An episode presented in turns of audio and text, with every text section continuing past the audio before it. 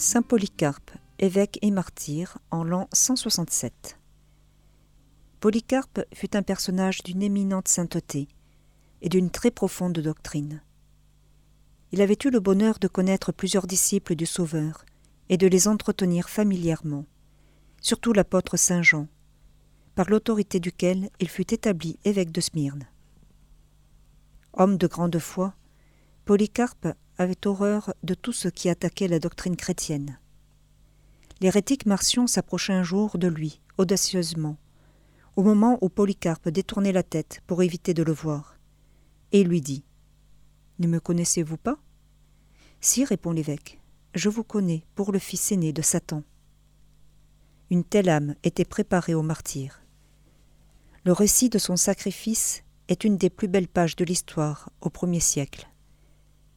À l'entrée de ce saint vieillard dans l'amphithéâtre, tous les chrétiens présents entendirent une voix mystérieuse qui lui disait « Courage, Polycarpe, combat en homme de cœur. » Le proconsul lui demanda « Es-tu Polycarpe ?»« Oui, je le suis. » Aie pitié de tes cheveux blancs, maudit le Christ, et tu seras libre.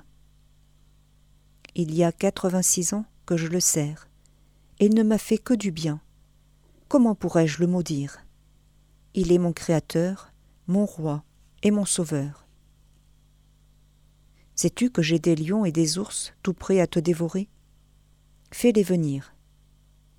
Puisque tu te moques des bêtes féroces, je te ferai brûler.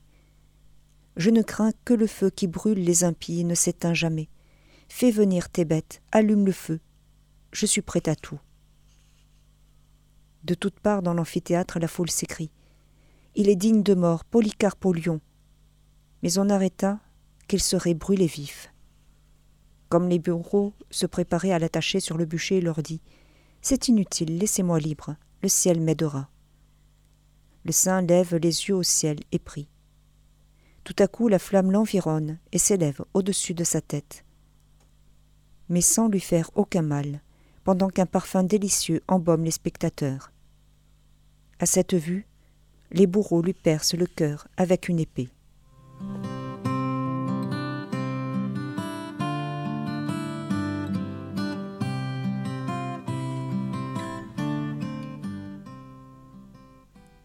À Sirmium, en Pannonie, vers trois cent sept, Saint-Sérène, martyr.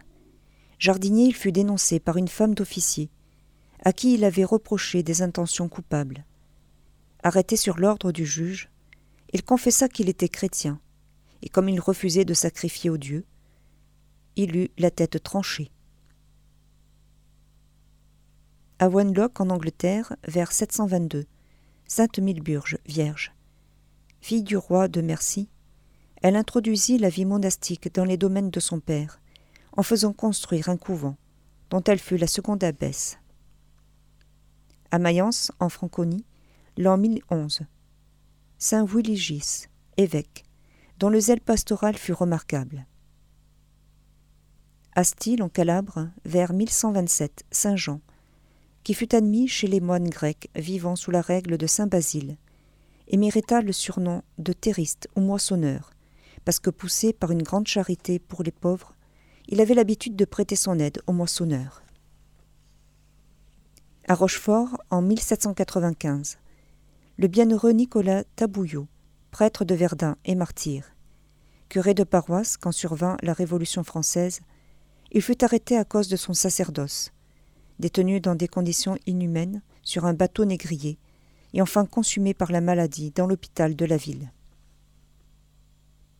La bienheureuse Giovannina Franqui.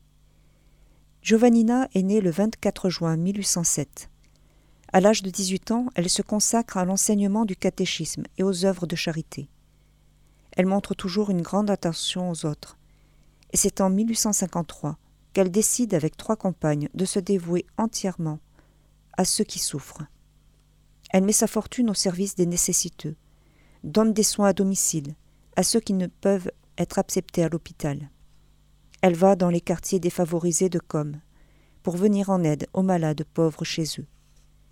Elle endosse l'habit religieux sous la protection de Notre-Dame des Douleurs et fonde la congrégation qui regroupe des infirmières prenant en charge l'état physique et moral des malades.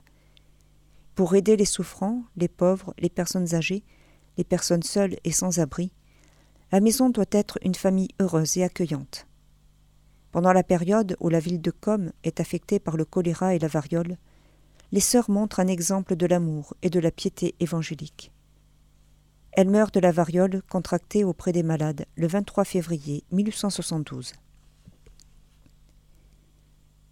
À Bilbao, au Pays basque espagnol, en mille neuf cents, la bienheureuse Raphaëlle Ibarra de Villalonga, mère de sept enfants, elle émit les vœux de religion avec le consentement de son mari et fonda l'Institut des Sœurs des Anges Gardiens pour protéger les jeunes filles et les diriger sur la voie des commandements du Seigneur.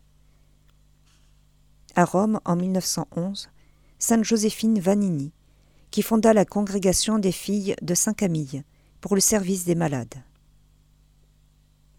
À Poznan, en Pologne, l'an mille neuf cent quarante-deux, le bienheureux Louis Mzik, prêtre de la Société du Verbe Divin et martyr. Quand sa patrie fut occupée militairement et soumise au régime nazi, il fut détenu dans une forteresse, soumise à la torture et enfin massacrée par un des chefs de la forteresse. Au camp de concentration de Dachau en Bavière, l'an mille neuf cent quarante-cinq, le bienheureux Étienne Frélichowski, prêtre et martyr, il fut déporté dans diverses prisons, mais ne fléchit jamais de la foi ni de ses devoirs de pasteur. Il subit de longues épreuves et succomba à la maladie contractée en assistant des codétenus malades.